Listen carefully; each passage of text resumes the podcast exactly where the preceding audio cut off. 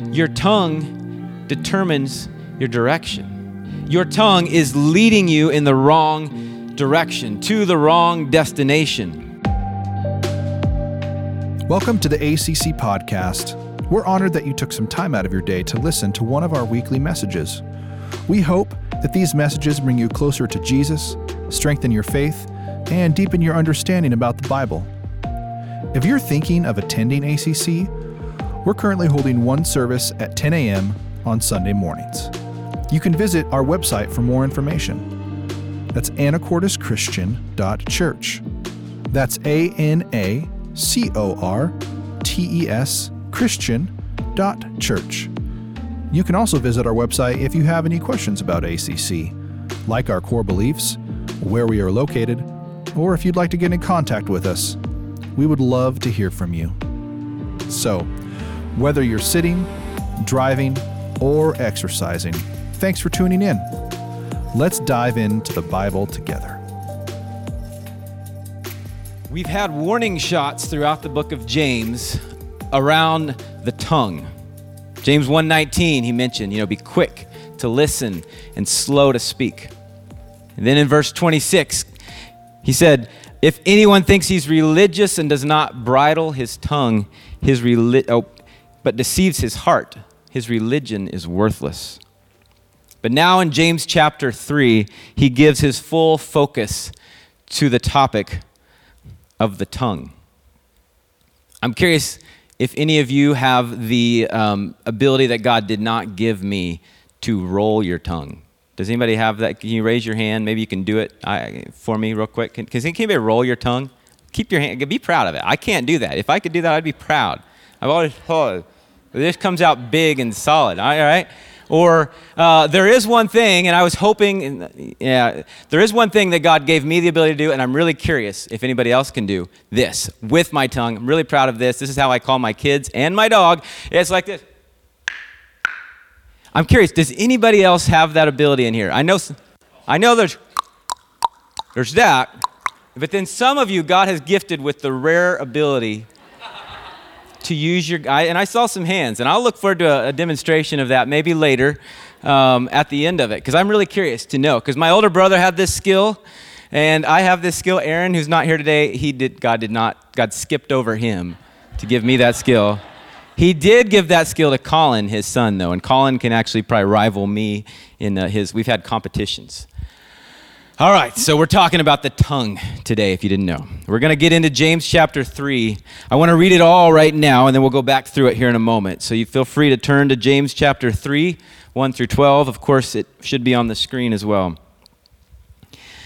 Not many of you should become teachers, my brothers for you know that we who teach will be judged with greater strictness. Of course, he's not talking about children's volunteers, you know. Um, For we all stumble in many ways. And if anyone does not stumble in what he says, he is a perfect man, able also to bridle his whole body. If we put bits into the mouths of horses so that they obey us, we guide their whole bodies as well. Look at the ships also. Though they are so large and are driven by strong winds, they are guided by a very small rudder, wherever the will of the pilot directs. So also the tongue is a small member, yet it boasts of great things. How great a forest is set ablaze by such a small fire. And the tongue is a fire, a world of unrighteousness. The tongue is set among our members, staining the whole body setting on fire the entire course of life, and set on fire by hell. For every kind of beast and bird, of reptile and sea creature can be tamed and has been tamed by mankind, but no human being can tame the tongue. It is a restless evil, full of deadly poison. With it we bless our Lord and Father, and with it we curse people who are made in the likeness of God. From the same mouth come blessing and cursing. My brothers, these things ought not to be so. Does a spring pour forth from the same opening both fresh and salt water? Can a fig tree, my brothers, bear olives, or a grapevine produce figs? Neither can a salt pond yield fresh water. Has anyone ever gotten in big trouble because of your tongue? Yeah, raise those hands. I've told the story before, but I remember in sixth grade sitting there listening to, back then we had DARE came in to talk. Uh, maybe you guys would remember that if you were in the 90s uh, come into talking about you know staying away from drugs and the dangers of it. And there was an officer that came in to the school and he was sharing you know sharing his story, sharing about it. And I remember he made some comment about maybe eating a little bit more and exercising not very much. And at that moment, I happened to lean over to my friend and whisper something about how I agreed with him based on the shape of his body. I didn't say that to the guy, but I kind of made one of those comments. And somehow that guy, maybe as a police officer, was probably pretty good at reading people kind of asked me, stopped the class, and he said, So what did you just say? I, I didn't know that I was going to have to report to him what, I ha- what I had just shared. And, and he asked me to stay after class because he wanted to talk to me. I was in trouble with the law because of my tongue. How many of you can relate to being in trouble because of your tongue? The topic of our day today. Again, verses 1, 2. I want to go back now and kind of walk through it as we let it wash over us. Let the Word of God wash over us. It started out, now many of you should become teachers, my brothers. Earlier in the summer, we had a challenge for people to memorize James, and I kind of mentioned this. One of my sons, he, he memorized, you know, that verse right there, and he's like, I'm not going to become a teacher. That's kind of what he got out of this. There's a lot more that's there. We're not going to fully unpack it. I'll, I'll, I'll, kind of address it a bit later. But not many of you should become teachers, my brothers. For you know that we who teach will be judged with greater strictness. For we all stumble in many ways.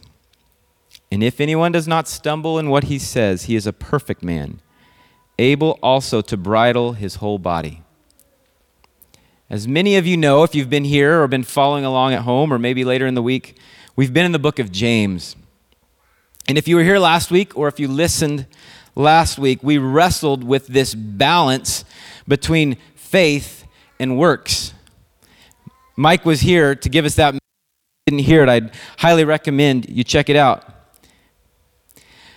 But the question could maybe arise is James saying through true faith that though true faith leads to, or that it leads to perfect people who do not stumble in any way? Is that the picture that James is pointing when it comes to faith without works is dead? Therefore, we need to, and the question is obviously answered right here. He says, No. He says, We, we would could count it all joy. We could face trials of many kind. Why? Because the testing of our faith produces pers- perseverance. This perseverance must finish its work so that we can be, mature and complete, not lacking anything. This is the picture of the book of James. But James has already said it in our verse. He says, For we all stumble in many ways. We could easily sit right here and have a long conversation. If this was Table Sunday, like it will be next week when Tyler will be here for the next message, we could sit and talk about stumbling but parents, can I get an amen to we all stumble in many ways? Our kids, our kids are downstairs. I don't know. Maybe we can give an amen on behalf of our kids. We stumble in many ways. You know, moms, husbands. I stumble in many ways. And in, throughout the book of James, we've been wrestling with this question what difference does the gospel make in my own life? Or maybe if you're on the outside looking in, what difference could it make if I allowed it to? And of course, the answer, and even from the book of James, is it makes all the difference in the world. Several weeks ago, we read Rome, or James 1:21, "Put away all filthiness and rampant wickedness, and receive with meekness the implanted word." What word is that? The implanted word which is able to save your souls. The Logos. John 1 1, right? The Word, the Word who was with God, who was God. This Word came and gave life. The only Word which is able to save your souls. Who was this word? It was, it was Jesus. I notice my kids now, at times, they're kind of afraid to say that because that's the answer to every question when we ask it. In the gospel, yes, the Word was Jesus, the Word put on flesh and came among us. This implanted Word which is able to save your souls. It's a gift that changes everything. But it, James says in the very next breath, what, does, what is this Word? What are we to do with it? Like last week, if you were here, are we to, what are we to do with this incredible gift, this Ferrari? Are we to just leave it and park it in the garage? Maybe only pull it out on the weekends? No, you drive it. The gift was given so that we could be doers of the word, not hearers only. A doer, the word means a maker, a producer, an author. Take this gift of God's grace and mercy poured out on the cross and use it to fulfill the command that God gave us in the beginning to be fruitful and multiply, to fill the earth and subdue it. That would be my recap of our sermon series so far throughout the book of James. James is telling us to, to look at this amazing word that's been implanted within us, within us, but to be doers of it, to pull the Ferrari out of the garage and drive it. I thought about buying Mike a Ferrari this week, just, just so we could all see him driving around and be like, yes, I need to do that too faith. All right, if you were here last, you missed it if you don't know what I'm talking about. I didn't, I didn't, I didn't have enough money. But to be doers of the word. But today, James is going to lead us to think about how that implanted word that saves us applies to our own words or to our own logos. As he already said in, in chapter 2, he said, if anyone does not stumble in what he says, and actually, if you look at it, if he doesn't stumble in his words, in his own logos, he is a perfect man, able to bridle his whole body. So he's going to invite us to investigate our, our words, our tongues, Pulling the Ferrari out of the garage is much more than a joyride in an awesome car. It causes us to look into our lives to find areas of our life that don't measure up to the gift that we've been given. It is a lifelong process, but the goal of the gift is to cause us to mature and grow, to complete to a complete picture that God had in mind for us. And today he wants us to look at it through the lens of our tongue before we move on to it, you know, we may ask the question, which I kind of asked throughout the week, what about this teacher part? It said in the beginning, not many of you should desire to be teachers. What was it talking about? And this is actually, James does, and there's certain parts I'm sure I don't fully understand, because what he'll do is he'll give a nugget, and then he'll, the next time he'll do a nugget, and actually, if you look at it, they're related in a way, because in this chapter, and we're going to find out more next week, he talks about teachers here. And then later on, he'll talk about those who desire to be wise or those who are wise among you and what it looks like. But throughout it all, he warns us to do it with humility, to speak with uh, humility, to be aware, because we all stumble. He says, Don't aspire to be a teacher. That is a role to be called into and held in a very humble position in your heart, recognizing my ability and all of our ability to le- fall and lead others astray. He's not saying we don't want any teachers. I believe the message of the book of James is he's, he's holding out this hope of God has this picture of what he wants for all of us. It's the one that we've referred to already in James chapter 1 verse 2, this perfect, mature, complete picture.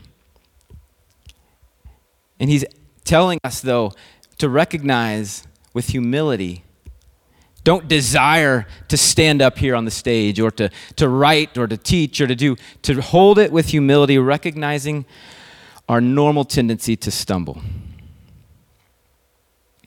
I faced this uh, a few weeks ago. I remember driving to church. You know, and I think I was driving to church with my family and coming in the morning, and you know, there's just different habits and things you do on the morning, and so sometimes there's people in front of me that I'm not as patient with, right? And or maybe I, on this particular day, I pulled out in front of somebody. You know, I, in my mind, it wasn't very close, but my wife mentioned it may have been a little close, and then I looked and realized, oh no, they're driving to the same place that I'm driving to.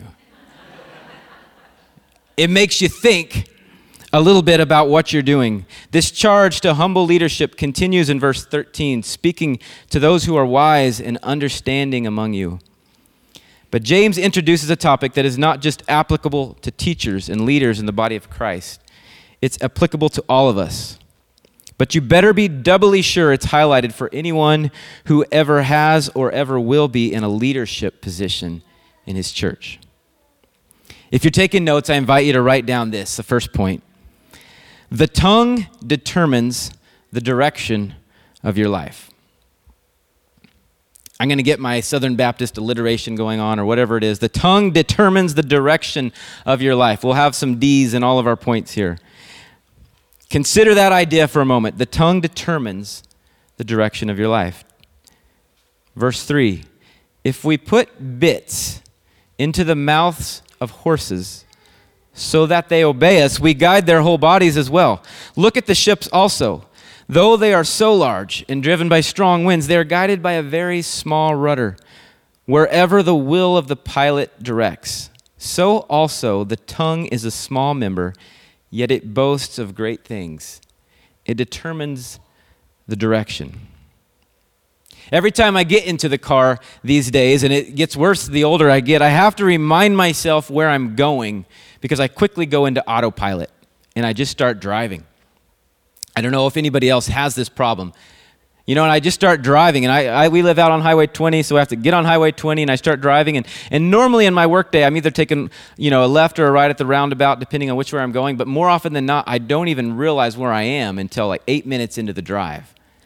And all of a sudden, I look up, you know, and which is, is fine if I'm not in a hurry, but that never happens, right? Uh, and especially if I'm taking my son to football practice and I've missed the turn and he gets concerned, I'm going to be late the direction of my life. And I have to, every time I get in the car now, I have to verbally say out loud, Mark, you're driving to the church. All right? And then a few minutes later, I have to remind myself of what I've said.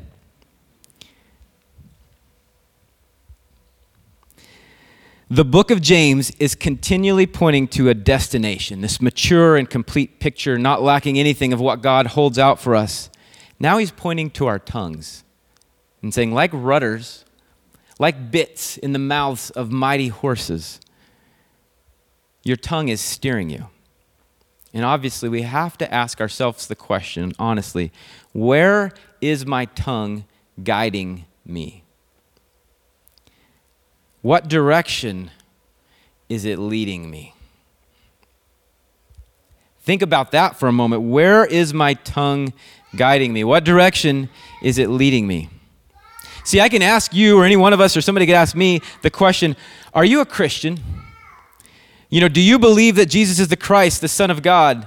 And if your, your answer is yes, yet your speech is filled with anger, lies, sarcasm, harshness, and gossip, then you are most definitely leaving the Ferrari in the garage. Your tongue is leading you in the wrong direction, to the wrong destination. Some may say, What? I thought I was saved by the finished work of Jesus Christ on the cross. You were. That is the Ferrari. Sorry if I'm overusing Ferrari here. It just keeps coming. That is the Ferrari that you were freely given. But if you then take that gift and drive off a cliff or into a crowd of people, or if you drive over your wife and children or your husband, you are headed in the, in the wrong direction. Your tongue determines your direction. I encourage you to ask yourself the question what direction is my tongue leading me into, guiding me to?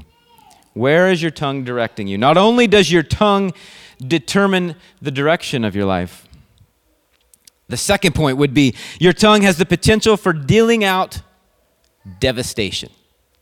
There you go. See, we got the D's going. Your tongue has the the potential has the potential for dealing out devastation verse 5 of luke of james chapter 3 how great a forest is set ablaze by such a small fire and the tongue is a fire a world of unrighteousness the tongue is set among our members staining the whole body setting on fire the entire course of life and set on fire by hell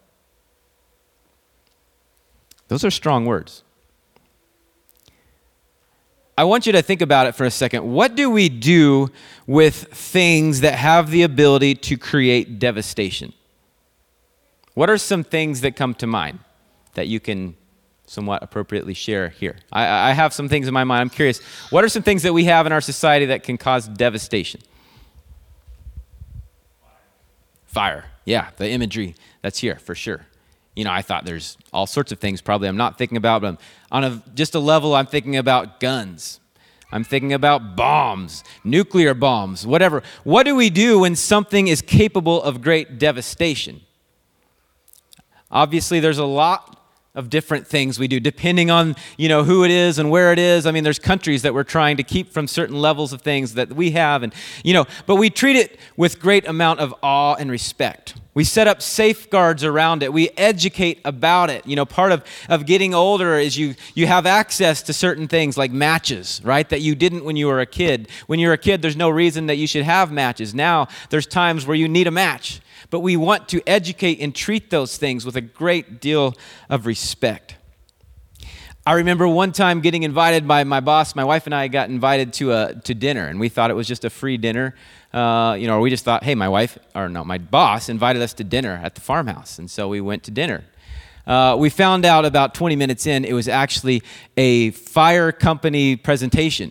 You know, and my boss was, I I don't know, wasn't didn't like me very much or something like that. But I just remember we sat through this great dinner and then the sales pitch came and it was amazing, you know, the pressure that we all felt to sign up for a certain package causing hundreds and hundreds of thousands of dollars. But why was it there? Because they could really zero in on our we recognize fire is incredibly dangerous right? And they showed us all these different things you know batteries you put it in the in the trash and it can light a fire or wires in your wall and, and all these things. And by the end of it everybody except for us signed up for this fire whatever program you know? And and because fire is dangerous we treat it with respect. We have smoke alarms.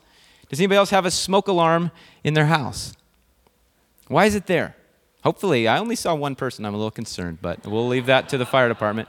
Um, why is it there It's a warning.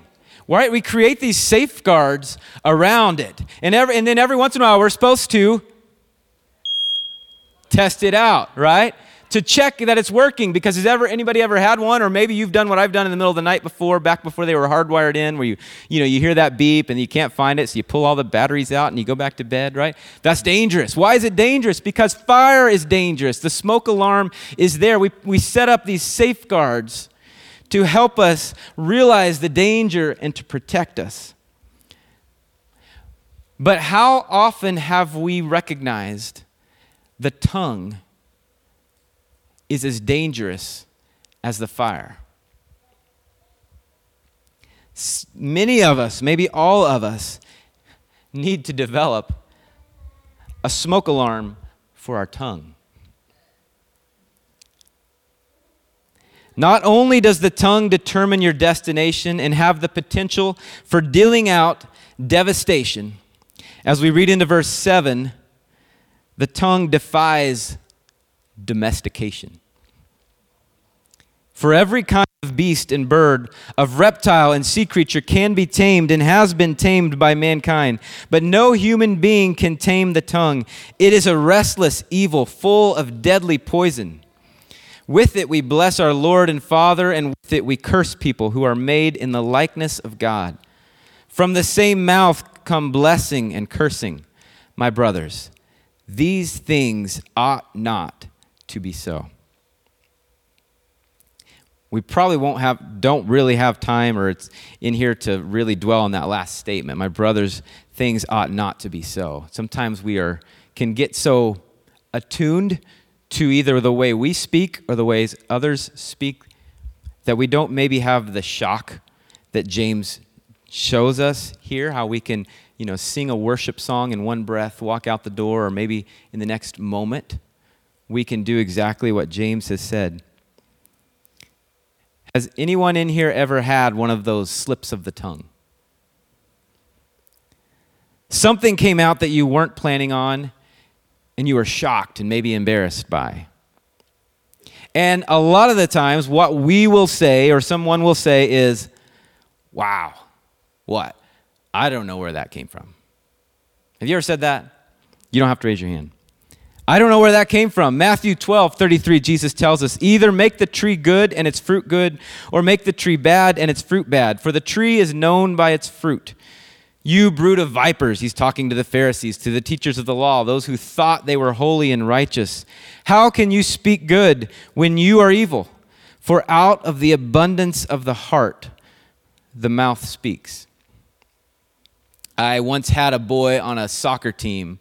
Uh, he was a great soccer player, and one game I found out at the end of the game um, that he had been saying some things to the other team to express that he was upset at them for getting in his way when he was trying to score a goal.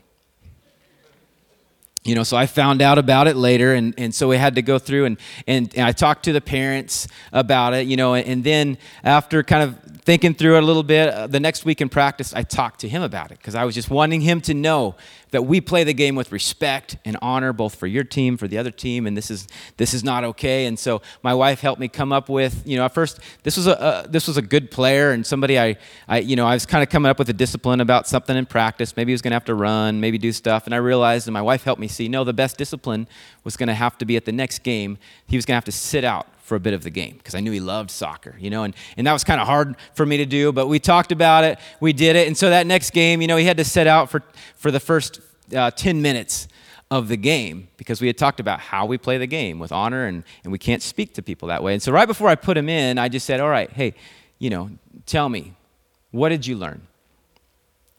And uh, he, he looked at me and he's like, well, I learned, and I think he had talked to maybe his pastor and some others, and, and it was a really precious thing. Because he said, The next time I should keep all those things in my head. and I was like, Okay, that's probably really honest. I really appreciated that. The message of James, though, the message of the gospel is not just put a rein on your tongue, bite your tongue, do whatever. Now, that may be an initial thing that all of us need to learn to do. But the message that James is getting to, and the reason for pointing out the deadliness and the danger and how we need to recognize the direction that our tongue is taking us, is something far greater than just put a bridle on it, just clamp down on it. There's something more going on. And that's the question okay, so what do we do? What do we do? James 3, verse 11. Does a spring pour forth from the same opening both fresh and salt water? Can a fig tree, my brothers, bear olives, or a grapevine produce figs? Neither can a salt pond yield fresh water. Has anybody else ever said, That's just the way I am? Maybe you said it with sadness. You know, like, That's just the way I am. Maybe you said it with a level of resignation. It's Just the way I am. Maybe some of you said it with defiance. That's just the way I am. You better deal with it. You better get used to it. I say things like they are. I'm blunt. Maybe I'm a pushover. I'm fill in the blank. You fill in your blank. What defines you often? I'm a salt pond. Don't expect any fresh water from me. So, what do we do? The message of the Bible is to turn to the only perfect man. The beginning our verse shared it. This perfect man, the Word, the Logos, the only one who does not stumble in his words. He invites us to receive the implanted Word and then to allow it to flow through us and change the salt water into fresh water to change the that's just the way I am into a brand new creation, mature and complete, not lacking anything. The purpose of the gospel message isn't just to leave us the way that we are, it's to transform us as the work of Christ done on the cross transforms our hearts, the salt water in our hearts, into His fresh water. Nothing that we could ever do or deserve on our own, but it's the goal of the gospel. And if you're sitting there thinking, but I've tried for so long, but I can't change, it's because many of us thought it was supposed to be instantaneous. But James has let us know that God's not in a hurry. Those trials, those temptations that are creating and growing and slowly. Maybe it's like, you know, one step forward and 12 steps back at times, but God is calling us to continually, by His mercy, to stand up and to keep moving closer and closer to Him, not saying that's just the way that I am. He isn't going to throw up His hands and give up on us like many of our earthly fathers have done like I find myself tending to do when I get frustrated that my kids aren't picking up something as quickly as I think they should. My impatience, sadly, so quickly comes and I throw up my hands. Our Heavenly Father isn't like that when He looks at us. He doesn't sit up there and say, Look what I've done for you. How could you speak that way? Yet He gently guides us and shows us that our tongue determines the direction of our life. It yields devastation. It can't be domesticated, but he's calling us to turn to the only logos, the only true word that can offer us to be changed from the inside out. He is patient and gentle, loving and kind, and he's holding out the invitation to us to join him, to enter into his salvation and uh, allow him to remake us from the inside out. Romans 7, 4, 7 24. Wretched man that I am, who will deliver me from this body of death? Jesus says in Matthew 11, 28, Come to me, all who labor and are heavy laden, and I will give you rest. Take my yoke upon you and learn from me, for I am gentle and lowly in heart, and you will find rest for your souls. For my yoke is easy and my burden is light. That invitation stands today. It stands for those who have never responded to it. They've never even thought about what direction their tongue is leading them into. They've never thought about the devastation that they've caused by ignoring it. The invitation is there. He's saying, Come to me, join me.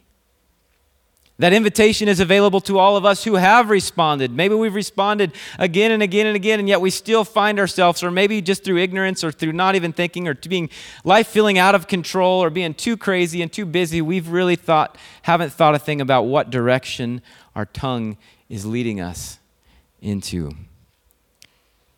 James doesn't give us rules about what we can or cannot say as Christians. I mean, that's kind of what I grew up. A good Christian was somebody, and I had a whole list of things. Here's what a good Christian can do. But ultimately, he doesn't give us a test we can take to see if our tongue is good and bad.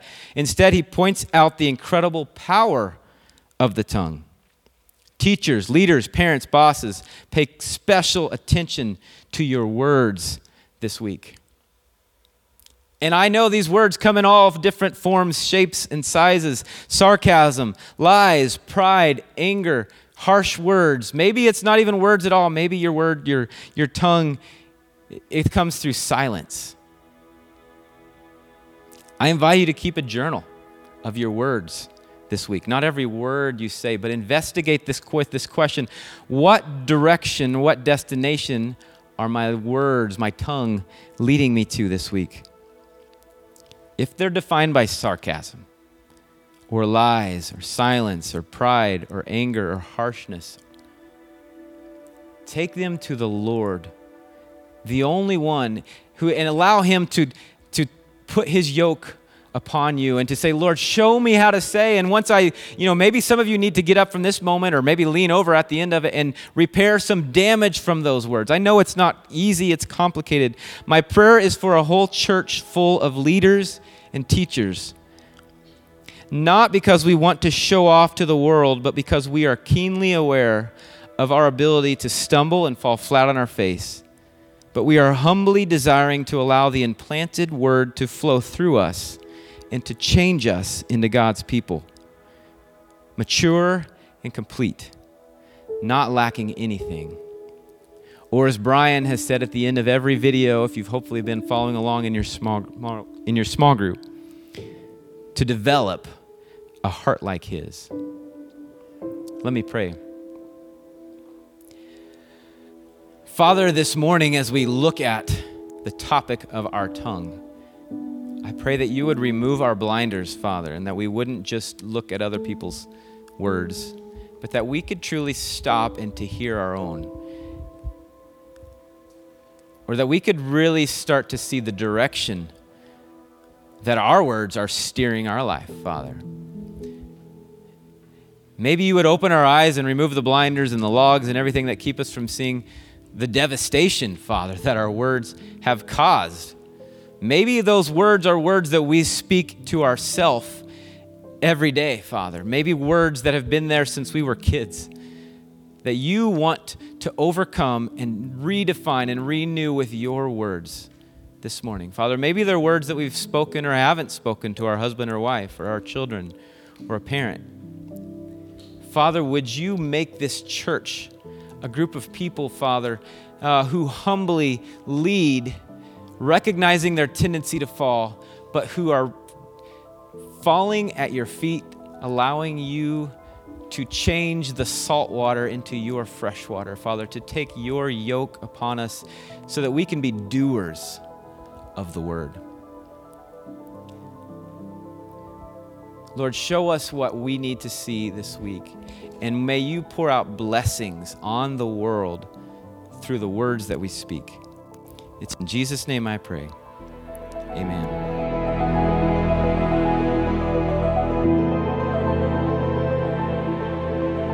Thanks again for joining us today.